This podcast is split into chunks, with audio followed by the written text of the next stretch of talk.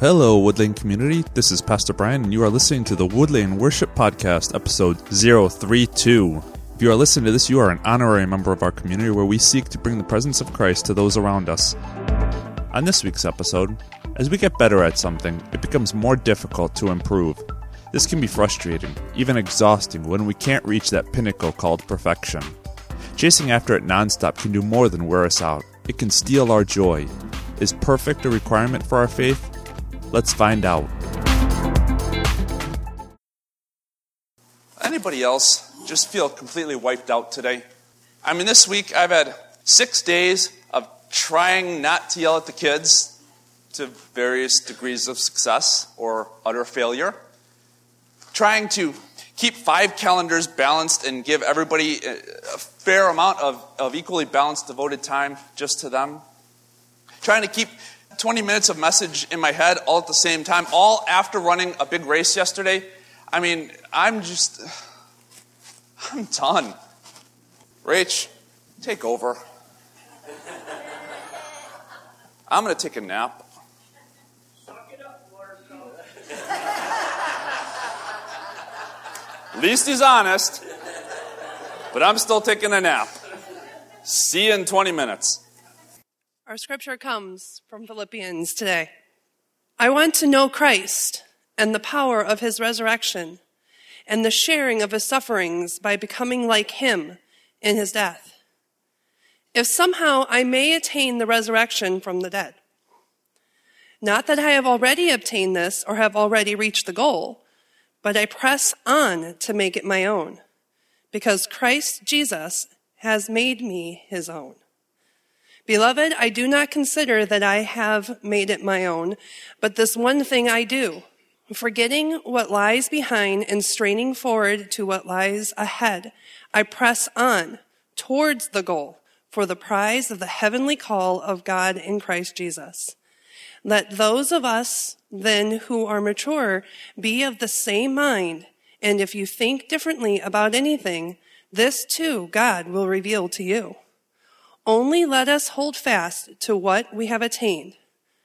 Brothers and sisters, join in imitating me and observe those who live according to the example you have in us. For many live as enemies of the cross of Christ. I have often told you of them, and now I tell you, even with tears. Their end is destruction.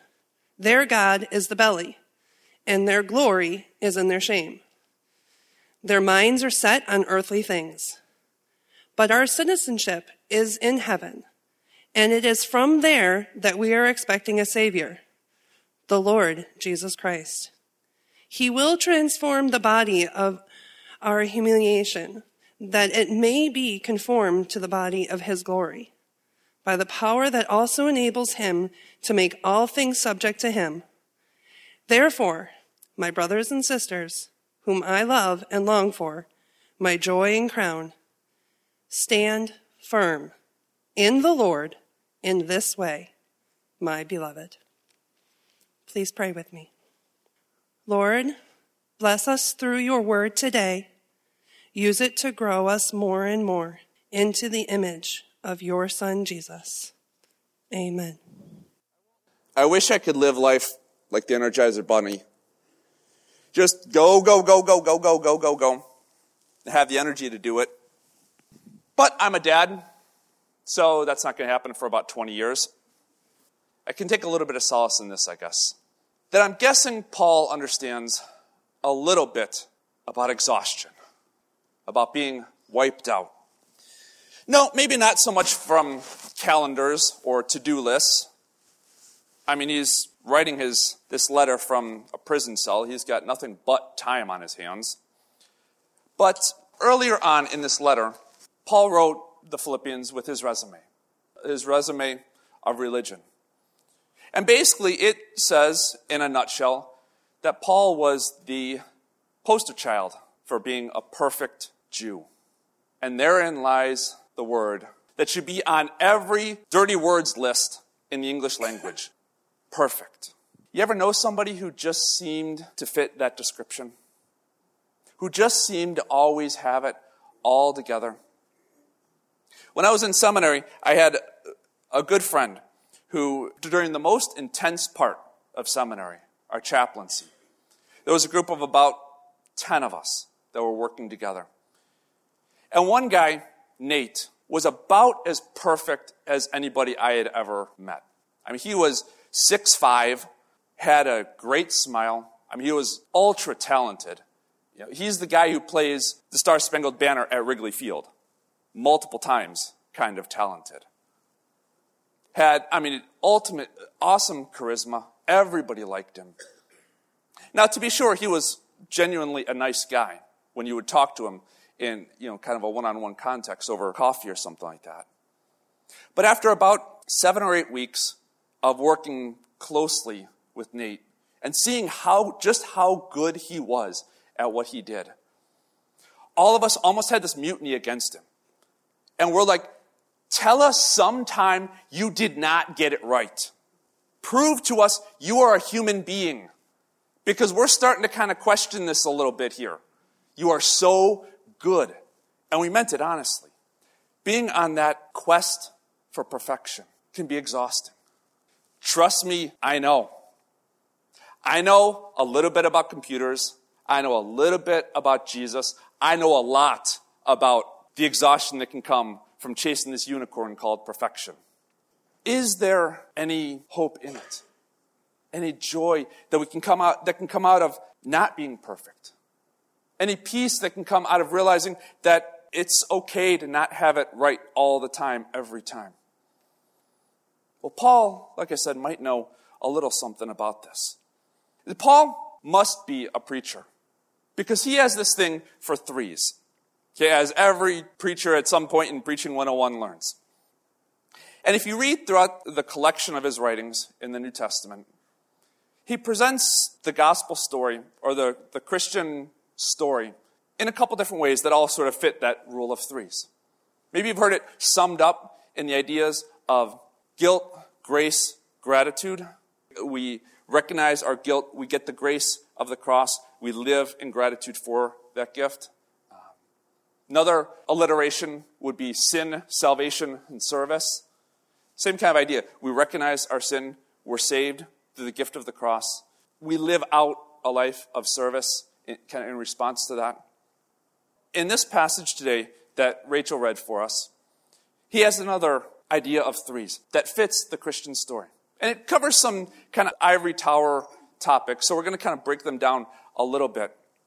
But this is another way of recognizing how the Christian story works, or how a Christian progresses in their story, if you will. First act is that we're justified.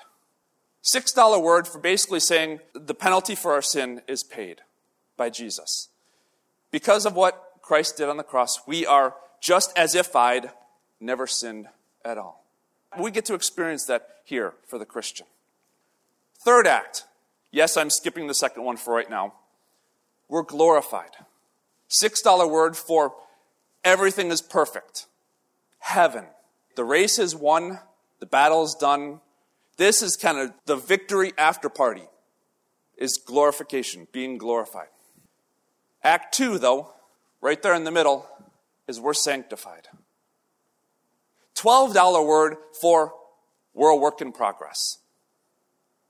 Sanctified is the muck in the middle.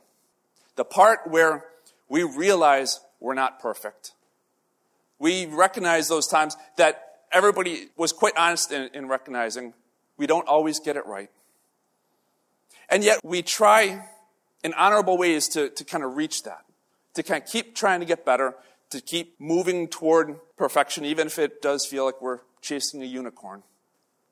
But that race, that quest for the end of the rainbow, can be frustrating. And this can be true whether we're talking about our faith life or we're talking about just life in general. I mean, if you're going after perfection in just about anything and you can't reach it, it's frustrating. It's tough. Can there be joy in that? Can there be peace in not being perfect, in still being a work in progress? Paul might have something to say about that. And he takes his story and he breaks it up. Again, he loves this rule of threes. He must have wrote the book on Preaching 101. So he breaks down his story into three different ways that we can find that joy, find that peace, even through the exhaustion and the frustration that comes with trying to be perfect and not being able to do it. So joy in imperfection, way number one, dealing with your past. As he says in verse 13, this one thing I do, forgetting what lies behind. Now we could take this very literally and read these four words and zoom right through it and completely miss the point. Because Paul isn't saying, forget what lies behind, like he's not asking us, smash your head into a brick wall until you experience amnesia about those times that you're not perfect. Because you're going to spend a lot of time smashing your head into a wall if you do that. But what he says, what he means by it is, if we have a past, and if you're a human being, we all have them, we deal with it. We don't hide from it. It means if there is something in your life, in your story, that needs forgiveness, we go after it. Whichever side we lie on, whether we're asking for forgiveness or whether we have to be the one who forgives. If there's something we need to confess, whether to somebody else or to God, we go for it. We do it. It's kind of like this. You ever have a child who says they cleaned their room and all they did was swept everything under the bed or into the closet? Does that fool any parent who's had a child more than who's old enough to be able to be told, clean your room? Here's a hint, Andrew. No, it doesn't. And you know what? It doesn't fool our lives either. Taking the past, the skeletons in our closet, and sweeping them under the bed, or shoving them in the closet and saying they're not there. Well, if we don't deal with them, they will at some point deal with us. So how do you know you've dealt with it? How do you know you've done what Paul says and forget what lies behind to the point where it doesn't impact you the same way? Basically, here's an idea. You can talk about it. And this is an example that Paul puts out constantly throughout his writings, where he's always laying out his past, saying, hey, you know what? I've messed up in the past. I'm the chief of sinners. I was the main guy for persecuting Christians. Whole shebang. He can talk about it. By contrast, if one of those skeletons comes up and we're like, I don't want to deal with it. Change the subject. Nope, we're not dealing with that. Just stop. Pretty good red flag that we have not, as Paul says, forgotten the past, lies behind, that we've not dealt with it. Joy in imperfection, number two, that we are a work in progress. It says in verse 12, not that I have already obtained this or have already reached the goal. Now I want you to consider for a second the guy who's writing this letter. If you took the whole who's who of Christianity, put them all together and all their accolades and all the good things they did, Paul could still run circles around them. I mean, Paul, as I said, his resume says he was the poster child for Jewish faith, top of his class kind of guy, and everything that went with it. He wrote more of the New Testament than any other. And 25, 30 years into his Christian walk as a missionary, as a scripture writer, is like, yep, still don't have it all down. Still working on it. Still a work in progress. Now, to hear this can do one of two things to you. It can either discourage you or it can encourage you. Why do I say discourage you? Because you can look at Paul and think, this is like Christian superhero, like Superman of the faith. And you're telling me he doesn't have it all figured out after 30 some odd years of being a Christian? What hope is there for me? How am I going to ever measure up and get it right if he can't? And any way you word it, it can bring despair. I mean, just like throw your hands up, forget it kind of thing. Or it can encourage you. It can encourage you because you realize, hey, you know what? Paul got to do all these awesome things for God. He was a missionary. He got to be the hand of writing scripture. Got to be the one that we're studying here and now in churches and will be for generations yet to come. You know what? If he didn't have it all together, didn't have it perfect, maybe there is hope for me. Maybe God can use me. Maybe my imperfection isn't the end-all, be-all of all hope and joy. See, the fact is, the Christian life, from here until glorification, until heaven, until it's all perfect because of what God did, the Christian life is about progress toward perfection. This side of heaven, the fact is, we will never reach it. But you know what? That's okay. So if you can think of something in your life, maybe something from your past or something from your present that you're like, wow, I don't get this right. I don't know how to do it. I'm not 100% perfect about it. Welcome to being human. Because the goal of the Christian life is progress toward perfection, not reaching it. Paul doesn't stop there. He gives us a third way of being able to have joy even in those ways that we are not perfect. To use my words, embrace your God-given mission. As he says in verse 13, using his words. This is after saying, you know what, I've not reached it yet. I've not accomplished the goal yet. But here's what I do. I forget what's behind, and I press on toward the goal of the prize of the heavenly call of God in Christ Jesus. See, Jesus got a hold of Paul when he converted him in massive flash of lightning kind of way in Acts 9 on the road to Damascus. Converted a guy who had been the chief Christian killer to the chief Christian missionary like that.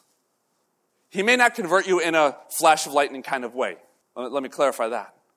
But he can still have that same kind of life-changing purpose for you. Maybe even because you're not perfect. There may very well be times where, I'm going to use a little creative license here, where God can have two people and he says, here's somebody who's absolutely perfect and here's somebody who's not perfect. Which one am I going to use? And he chooses the imperfect person. Even in imperfection, we can still have a bigger purpose. A purpose larger than ourselves. A purpose that is worth getting up in the morning, even if we are exhausted from everything that's been going on in our lives. So what would that do for you? If you could have peace that your past is at least dealt with and you can be honest about it and you don't have to clean it up by shoving it under the bed. If you could recognize and be at peace with the fact that you are a work in progress and that perfection is great and doing well is great, but you know what? So long as you're making progress, that's the best you can go for, and that's okay. What would it do for you if you recognize that even though none of us are perfect, we still have a big calling, a God-given calling, to be a part of something bigger than ourselves? That's what Paul would call maturity. That's what Paul would call, you know, when he says all these things about himself. He says, I don't always get it right. I'm still working on it. I still have a calling and I'm still going after it. So therefore, imitate me as I imitate Christ. That's not being a braggart. That's saying, you know what? Here's a life worth imitating. Here is a life of maturity.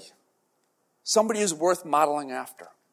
Somebody who can experience joy even in all those things, even in having a past, even in not being perfect. Even in, sometimes maybe even wondering, do I have a calling? But something like this takes practice. And something that no matter how many times you may hear me say it, sometimes we got to remind ourselves of it. Keep it going for ourselves. So here's the next step that I'm going to give you guys. I want you to take your memory verse that's in your bulletin, and we're going to go over it a little bit here. And I want you to write it out for yourself and put it wherever you're going to see it regularly. Okay, maybe it's on your nightstand. Maybe it's on the bathroom mirror, and I want you to rehearse it for yourself. Read it as much as you need to, as many times as you need to. So why not practice now? Trade secret, I'm actually breaking this up in kind of a weird way to help you be able to remember it. So if you have to kind of slash up your bulletin a little bit, this helps. So join me in saying this, Philippians 1:6 together. I am confident of this, that the one who began a good work among you will bring it to completion by the day of Jesus Christ.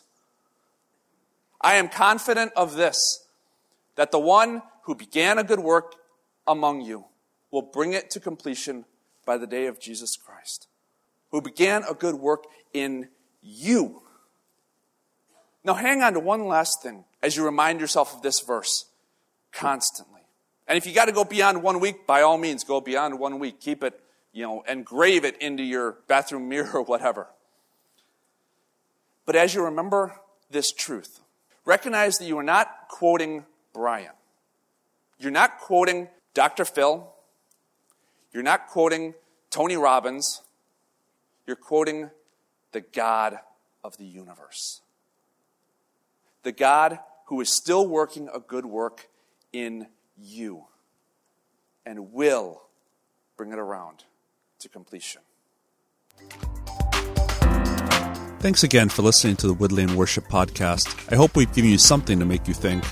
If you'd like some more information about our community, check us out at woodlanechurch.org or visit our Facebook page at Woodlane Newark.